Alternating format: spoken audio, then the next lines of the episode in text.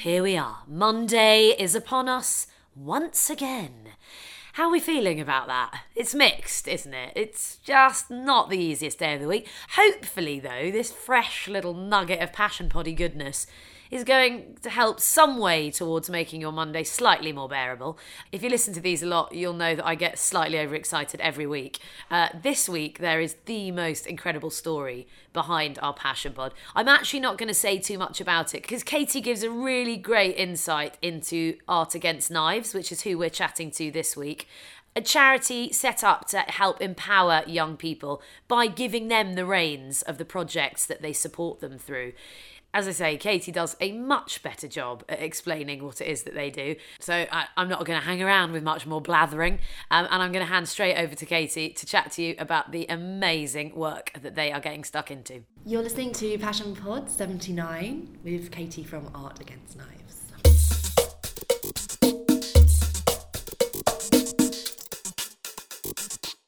Okay, Katie, let's do this. Yeah. So, uh, I meet you. I've just landed from another planet. Yeah. Tell me, in a little sort of summary, Art Against Knives. Yeah. What is it? So, we are a registered charity that works to support young people who are what we call at risk of violent crime, uh, living in some of London's most isolated communities.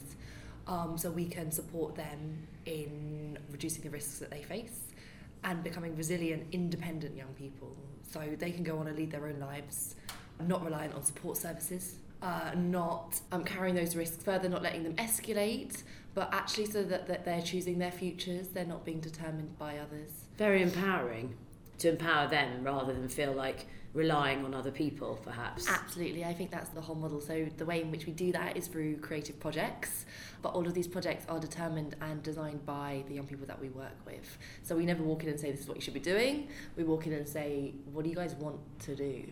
Um, not only what do you want to do, what do you want to say, what do you want to change, um, what do you want to make happen. And the kind of overarching response has always been we want to do this to better this. So, an example would be three years ago, I went on to Dollis Valley Estate in High Barnet. I think a lot of people think of Barnet as a kind of green, leafy, lovely suburban borough. It also has pockets of deprivation that are recognised nationally in the 10% Wow. most deprived, just in terms of concentration it doesn't have opportunity like in the city boroughs. Um, these young, young people actually live on the Northern Line, but some of them have never even been to Oxford Street. Wow. And, and when I was asked to work with this particular group of girls, I remember saying to them, um, okay, so why do you want to do this? Like, why do you want to do this project? And one of the girls actually, there was a pause and she, and she said to me, do you know what? I want to do this because I want to put Dollis Valley Estate on the map for something positive, not just something negative. God, the energy's all there. Like Yeah. all the, all of that stuff's there. It's just tapping into that. Is Right. just sort of sitting there waiting to be like exposed. Right, and that's exactly it. And I think, like for myself, my staff, every day that that's what it is. Every young person has that. Um, it's just about ensuring that they have the opportunity to, to take it somewhere, to express it. And oh, don't get me wrong, you know, there's some people that are like, I want to be the next Kanye West. There's a place for everyone. Right, and there's other young people who are like, I don't know what I want to do in my life. Yet actually, like everybody has the right to have the space to be able to think. Yeah, no, absolutely. It just interests me so much in how how that is turned. I don't know if it's the right word, but how you facilitate that because having all the ideas and stuff is all well and good, but how you then turn that into the projects and stuff that, you, that you create must be really challenging. Absolutely. I think that so we have this like motto here at Against Knives. So every day is a different day. You never quite know what's coming at you, but I think that's part of the challenge. And I think that's the role of everybody involved, you know, including young people and, and my staff and volunteers, to be able to adapt and take that somewhere without kind of like telling people what to do, but just giving them space to guide them and let them do it themselves. Otherwise, we're not doing anything. So, uh, in fact, back you know back to Dollis Valley and, and that particular project, we started having conversations with some of the girls there. I was actually brought onto Dollis Valley Estate by an ex-gang member who was working there as a youth worker, and he'd recognised the need for like positive female role models. So Okay. he'd kind of had relationships with the girls through through being in the community, but not. He, he just recognised the need for them to have kind of like a female to talk to, but also that actually they're facing very different issues to the guys, and that that, that needs to be addressed. Um, so I said, yeah, cool, no problem. I'll come and chat to these girls. They didn't want to chat to me. Really? Yeah, but like I think that's it, isn't it? Like who who is anybody to walk into someone else's Yeah. community and say like you should talk to me? How did you then? How did you then overcome that? So I said to one of the girls one day, um, I tell you what, let me paint your nails, and I had nail varnish in my bag, and it was incredible because in that ten minutes we had this opportunity to have a conversation. I mean, to be fair, like there's almost like no escape, which is like Yeah, hands I've got the varnish. I think that was definitely the case, um, but it worked, and I think there's like a number of reasons that, like looking back now, I can understand it more. But there's that element of touch. I think like you know I relate it to like going to a hairdresser. People have relationships with hairdressers for years. You You're know? breaking down a barrier, aren't you, by sort of engaging with each other on that level, like physically, really. hundred percent. It was just amazing what happened in ten minutes because I actually left feeling, oh my god, actually I think this girl like gets me, or at least at least she's given me a, a chance. She's talked back to me. I've got a friend. Yeah. So um, that we just started turning up really regularly. Um, in fact, every week with a bag of nail polishes, and a couple of girls turned to about twenty. And it, through conversation, it was one of them who said, "Oh, we should turn this into a nail bar." And so you know, when, when someone makes a statement like that, I go, "Okay, great. If you want to do that, we'll support you in making it happen." So that was that was three years ago now, and um. Through that one project, we supported over 174 local females. Amazing. Wow, So- literally from that just chance thing of thinking, you know, why don't we paint our nails? It's Yeah. amazing that it can come from that. it is, and you know what? Like looking back and talking about it, it is amazing. And I think the reason why it turned to that is because so much of this is just about having conversations. Oh, I couldn't agree with you more. I couldn't it's agree with you more. It's just about listening and chatting, and that's what's made it what it is. Again, like you know, if you'd asked me to put this project on paper and tell you what the outcomes were going to be at the start, it would never look like this. So it's just about giving, having the space to have conversations, and you get somewhere. But it's unusual to be able to be in a position to do that, I guess, the way that you're structured. Talk to us a bit more about Art Against Knives. There's so much I want to talk to you about, Katie. I'm like, where do we start? Actually, no, let's go back to you. Tell us a bit more about your background. How did you end up getting involved with this and setting it up? I was um, studying at Central St Martin's. I came here when I was uh, 18 to do my art foundation, moved to London, where I met one of my very best friends, Oliver Hemsley. And I then got in to do textiles BA at St Martin's. So carry, I carried straight on. And in summer 2008, my friend Oliver was actually attacked and, and stabbed by six young guys in East London, completely unprovoked, completely randomly, and he was left paralysed. So um, I suppose our kind of bubble of being a student in London and uh, living in East London, we were both living in Shoreditch at the time, and that being a bit of a playground, and you know, kind of work hard, play hard, being the the motto. Um, kind of disappeared very quickly for Oliver, for myself, for anyone else involved, and any of our friends and wider networks. Spreads really wide, something like that as well, doesn't it? Massively, Yeah. massively. So um, Oliver in hosp- was in hospital actually for, for over a year. And, Yikes. Um, so about nine months in, Oliver's brother said to me, I said, "Oh, listen, would you be interested in running like a little event or something to raise money for Oliver's care?" Because he was going to be left in a wheelchair with full time support needed. And I said, "Yeah." I remember saying yes, but actually, if I do this, I really want Oliver to be involved. And I think that was um, it, it was it, there was loads of complications at the time, but one of them being that obviously you know, Oliver had been left paralysed, and there was this real kind of like, how, how do we, he should be part of this, not, it shouldn't just be us. Anyway, a very long story cut short. So we decided to do an art exhibition called Art Against Knives and invite all of our friends to get involved and donate artwork. And then sell the artwork to, to raise money. Okay. Right, so that was Yeah. the model. I mean, it's quite basic, but it felt like actually it was more about just raising money for Oliver. It was actually a way of, of kind of getting this wider network and our peers to do something to show support Yeah. and feel like they were actually doing something. Yeah, because 'cause everyone felt very helpless. That's the thing. And actually, it brings everyone together to be able to do something positive. It's really Yeah. cool. So, so it was it was twofold, right? It was Yeah. about ch- channeling the positive from this incredibly negative situation.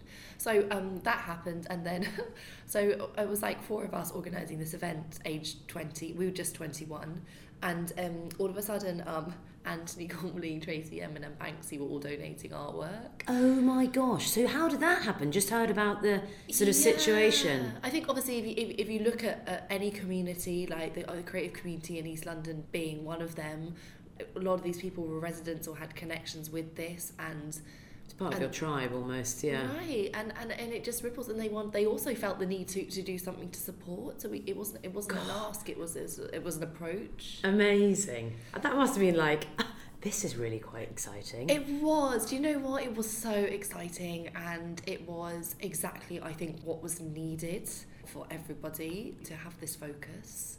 And you know what? I think this is this is why so many organisations and so many movements and so many things happen, because it's about people trying to channel that energy into action. And I think like this wasn't any different. And it's so powerful, that, isn't it? Because you can't generate that. It's not something you can kind of manufacture. That is just pure, pure, yeah. Energy for something is so powerful. We have such the ability. It's so, as humans, it is so exciting when it can be focused in the right way. Like, 100%. So this event happened, it was brilliant. We raised money for Oliver and it was incredible. But I think afterwards, um, there was so many people were saying, you know, so, so what next? Like you've got people talking.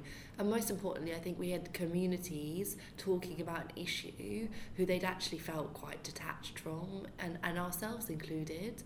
You know, knife crime was an incredibly tabloid driven subject in 2008. You know, I remember there being this countdown of young people being murdered on the front pages and just feeling like, you know, obviously you feel, you feel something about that. Yeah. But it feel you feel Disconnected. So disconnected. Like Yeah. so it was about channeling that. We there was a large article in, that Independent did about art against knives just after the event, and I think both Oliver and myself felt actually, do you know what? Like this is we, we've got an audience talking and supporting. We've got something here. How do we channel that Yeah. into doing something? And the second part of that was the fact that you know a 16 year old had was sentenced for 10 years for attacking Oliver. And we felt like that the media at the time had kind of portrayed the whole thing as a bit of a success story. You know, Oliver had survived an attack and a 16 year old was sentenced. Like, what part of that is successful? Yeah. Um, but actually, if we're looking at an issue, it isn't just about increasing stop and search. This is about looking at, like, at the, the, the root causes. Like, how do you prevent a young person from ever ending up going to prison full stop? Yeah. Why are you not going right back to the beginning? We're sort of too late with where we're looking. Totally, Yeah. and it just felt like the whole approach was, was very much about putting, it's- you know, excuse the but putting a bit of a plaster on a wound. And, and Yeah. So, and I think at the time that was the conversation. I think it wasn't just us thinking that way. I think the whole the, uh, the approach to an issue like violent crime in communities was was taking that turn. Um, and the word used is early intervention and prevention. So how do you how do you intervene early to prevent an issue from, from escalating? So that was that. so um, we were actually approached by the local community who said they'd recognised the fact that Against Knives was being talked about as this positive thing. They wanted to continue the positive momentum. It's a pretty thing to be proud of that. To turn something so difficult into something Yeah, I mean, in hindsight, it, it is. I think at the time everything was still so raw and so Yeah. real and um, painful. yeah, and hard and like and and you know it, it still very much is in, in so many ways. So you don't really think about it. Like you just it just felt like it needed to be done. You just Like, carry on. d- It's yeah. like I've just got to keep going. So yeah. Yeah. So um, I took a year out of university and um, decided to spend the year like working with the community because I think a large question was if we could do something like what could we do? Also, what right again do we have to be walking into communities saying, oh by the way, this is the answer. We now know because it wasn't that. Um, and so so much came out of again listening for that year, like listening to people. You know, observations like a big shiny top-down youth centre was empty on a Saturday morning and yet there's a guy on around the corner on his lonesome with 40 year old kids and a football. And so you've got to start questioning you know why are these young people not engaging? Because that centre was built without any community consultation. No one stopped to ask those young people if they wanted it. So why should they feel part of it? So i think that there's key learnings like is basically like what built the values for art against knives today Yeah, it's like mar- the market research of it, like by actually being in and around everything. Absolutely, and and like, like I was saying before, we just forget we need to ha- have conversations, and like so much of this consultation is just tick box exercise now. You know, we'll go around, we'll ask a few young people, or that must be what's needed. It's so much more than that, and and how important it is to invest the time in that is has been the Oh. largest lesson learned. Totally, and people actually listening. It's scary how little listening that we do now. But Katie, I can't help but ask, you know, financially how you make something like that work. Yeah. Because in an ideal world, I would love it. If I was ever like a prime minister or queen of a country, I'd be like, time. Yeah. That is what we need. Yeah. But unfortunately, in where we're living and how we live, it costs. Yeah. So, how did you personally make that work financially in, in those early years or even now? You know, especially building something charitable. Yeah. I think it's a question a lot of people think. Totally. So it definitely helped. Obviously, when the first exhibition happened, it definitely helped the fact that I was still at university. So I'm still I'm still on my student loan. I'm still not li- used to living off whatever we had then. Um, I had a part time job in a shop in Spitalfields as well, which I continued to do three days a week throughout the whole time. Um, when I took that year out of university, that decision for me was twofold. One, to explore where Art Against Knives could go, but also, secondly, to actually give myself some space based on some stuff that had happened. So I continued to work throughout the whole thing. So everything that was done was, was done in my own time, off my own back.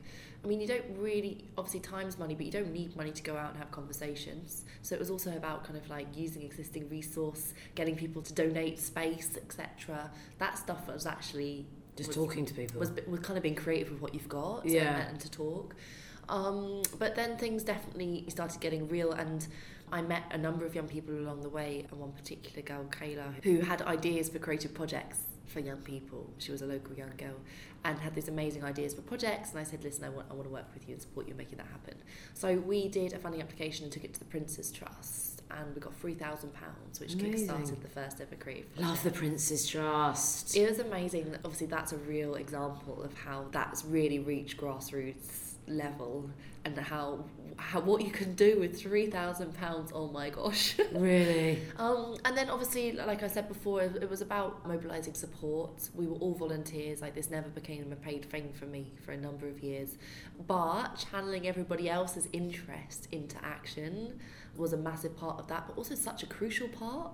Like you can't build something on your own. Like this is, wasn't just about my ideas. It was about mobilising the community's ideas. Like so, I think that's what helped generate all of that support. Definitely that network, I guess, Right. built around what you're doing and pulling in all the different people that are involved. The practicality of that. Again, it's face to face contact. It's like, hi, I'm a human, Yeah. you're a human too. Let's kind of, oh, Yeah. it makes me really excited. Yeah, and, and also let, let's just cut everything else Mm. out of this just for a second.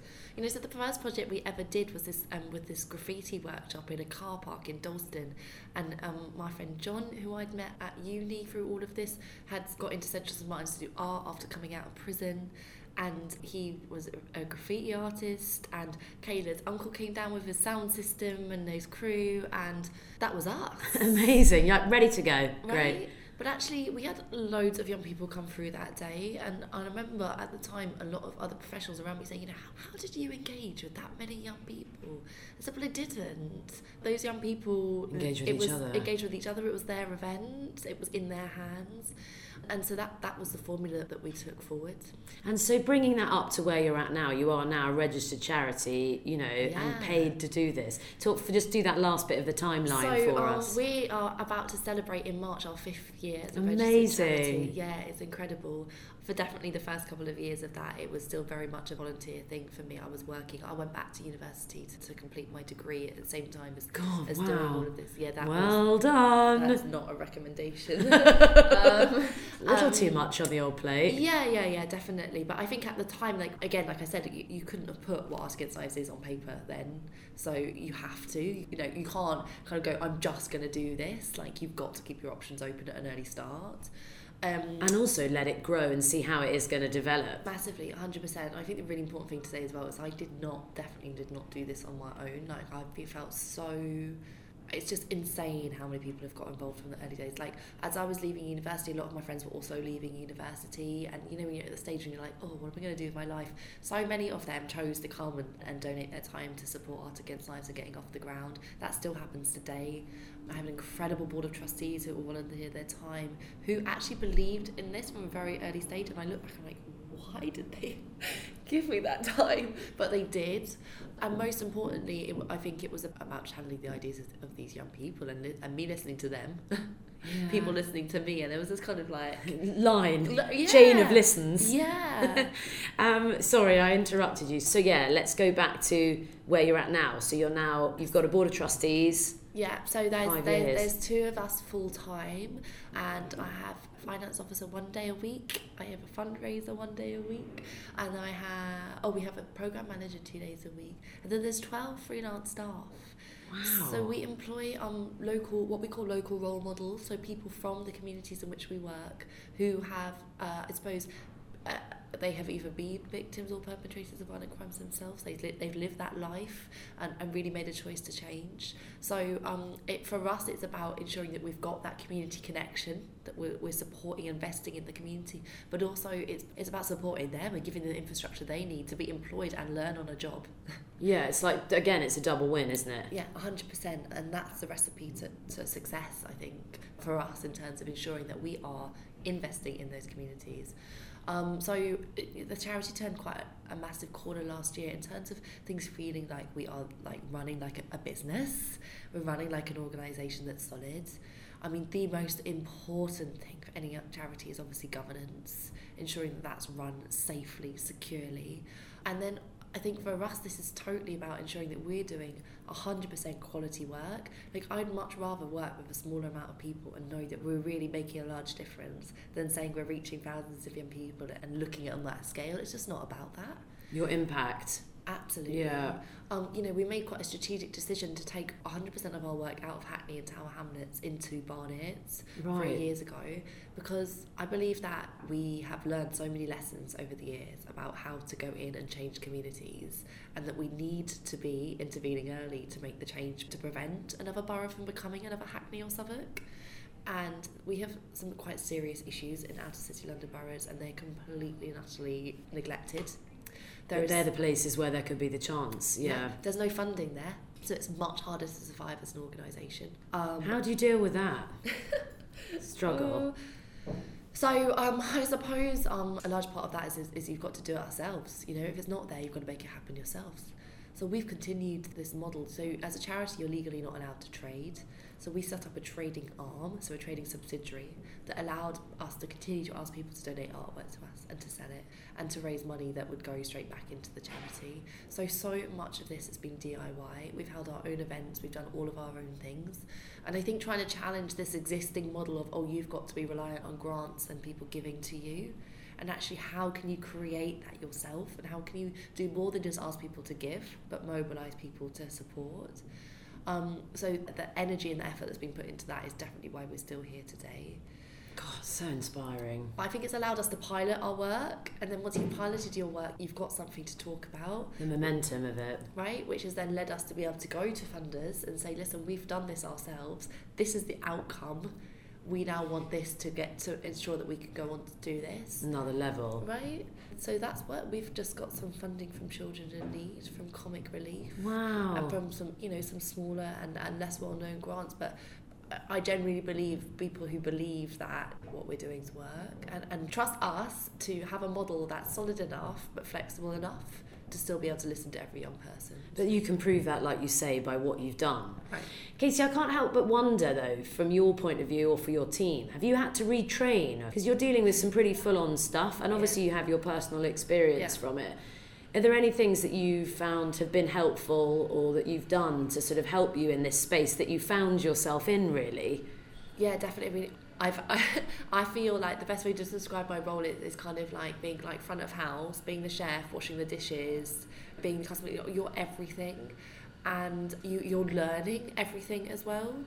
Um, so there's one side of that which is kind of like the business side of it, like running a business, like learning the accounts. I got a B in my GCSE maths. I actually said to my finance guy yesterday, we are doing this something really complicated. I said, I listen, I need to get an upgrade to an A. This is A grade GCSE level. Um, so um, so there's a lot of that. Listen, it's about like I said before, I definitely did this on my own. You just got to ask, ask people around you to help.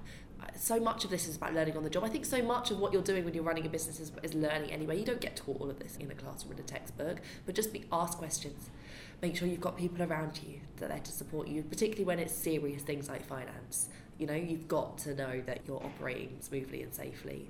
Um, and then there's a whole other tier of this to me, which is obviously like the skills needed to work with young people who face very significant risks. It's been a massive challenge. It's been interesting because I think personally, like being able to relate in a small way through my experience of my friend being attacked has helped me. But I think just being open and remembering that it's about creating the space to engage and talk to young people, you suddenly realise that there isn't a barrier, that actually we're all the same, and that challenges in my life, they might not be the same, but you know, you've got to have ability to relate. And then you know over the last six, seven years I've done some very serious training and I'm going to continue to do so I don't think you ever stop learning and that goes for all of my staff regardless Yeah. of the level that you're at and your role everyone has that you know from serious safeguarding through to you know well, I've just done some very specialist training around domestic violence because it's such a major issue for us God, just it's just like eye opening day after day after day. It feels like. Do you feel like you're ever going to stop learning or seeing new things? It just seems like your journey. If you think of the last few years of what you've learned and seen, it's just well, it sounds mind blowing. Yeah, it is. It is completely incredible. I um, mean, so another thing that I often so daily challenge and just to describe the, I suppose the kind of diversity of, of the role is is what do you wear from a kind of like boardroom for a corporate supporter through to like going to back to work on the nail bar on Dollis Valley. It's like how does that work? So trainers, my answer. Keep a pair of trainers on, right? They're kind of cool it. enough to get away with wearing them in a boardroom. You these got to choose so- wisely with your trainers, though, oh, doll. That's that was a minefield right there. It is also an amazing engagement tool. Wear the right crepes and you are in there. That's amazing. Sweetheart, tell me challenges. I mean, we've kind of covered, you know, a lot of them within there, but are there any that you found particularly particularly taxing setting up art against knives? um, where to start? I mean, so so much. I definitely felt at the start that I could do everything or I could take everything on, and I definitely can't. I think being able to just put your hands up and say, do you know, what? I think I've reached a point here where actually I need, I can't go much further, so I'm going to need someone to come and help me, is sometimes a challenge when you feel like you're asking so much of people all the time. Um, also, when it's your idea, you know, and you're asking people to get involved, like, or when you feel like it's coming from you, that it's really challenging. But to always just stop and go, do you know what? Like, I do need some help with this. Um, also, because actually, you don't need to reinvent the wheel all the time. There's so much out there. Like, we should be listening and sharing ideas with others and not trying to do our own thing. Teaming up and stuff. Right. Yeah. Working together and partnership work. So a very large part of what we're doing is constantly stopping and go, right, we're not here to start something new. When does what we're doing stop? And when do we have to work with someone else to do that bit? Like, it's, it's just not about going solo. And again, it's that network. It's building up your network of people that you know that you can pass people through onto, Right. recommend, I guess. Right. Again, that's time, Yeah. I imagine. Yeah. And I think the other really large challenge for me is, is getting the balance between where you should be focusing your time. So the first couple of years was definitely about, I suppose, a bit like building momentum for Art Against the voice, the profile, the energy. And you know what? I because I because we were doing projects and working with young people, I just felt, you know, I feel like people are, don't understand the impact that we're making. Like I feel like actually like we just need to stop a minute. And I completely changed my energy and my focus. So the last three years, like I've behind the scenes, we've just been on the ground like really strengthening strengthening our work and ensuring that what we're doing is, is, is the best it can be for these young people. And that's a challenge because then I feel the other side of things have gone. But I think then you slowly get there then you slowly build things I was going to say, because you're basically building a really strong foundation for the work that you can then move, sort of, dare I say it, more front of house and then spread around. You know, you're building the basis of it. I mean, it makes sense, but it must be frustrating, yeah. yeah because you, you feel like you want the, To do you want to everything. do everything and you want you want that time I mean I think I definitely still have this bizarre warped sense of time where I just think oh yeah it's fine we can do that or it's fine but I think actually in a way like that is an advantage to be able to think that you can do things it is so important um, to say yes to things is so important but know when that's not going to be of a benefit to what you're doing so gosh I wish I was listening to myself five minutes ago Darling, I think we can all be very grateful that we are. It is so great. But that's the easy thing, isn't it? It's so easy to give the advice. It's just very hard to actually put it. We're all the same, hence the podcast. Um, we've again we've covered it a bit. But if you if someone was listening to this and they were thinking of setting up something similar or something charitable, maybe Yeah. even or something arts related, what bit of advice do you wish you'd been given apart from listening to your podcast back? I'm just just have the confidence to do it, but don't forget to stop and listen to people and understand what people want, even if you think you know there's always something to be learned from asking a question. And I don't think we should ever stop doing that and never stop questioning things or never stop asking people. And just be flexible enough to know that your idea now is, is going to look different in five years' time. But kind of like I don't know, like celebrate that and go with the flow rather than just think you know, you know, it's gone off, but it's not going where I, where I need it to go. I think that's the most important thing. Be open minded.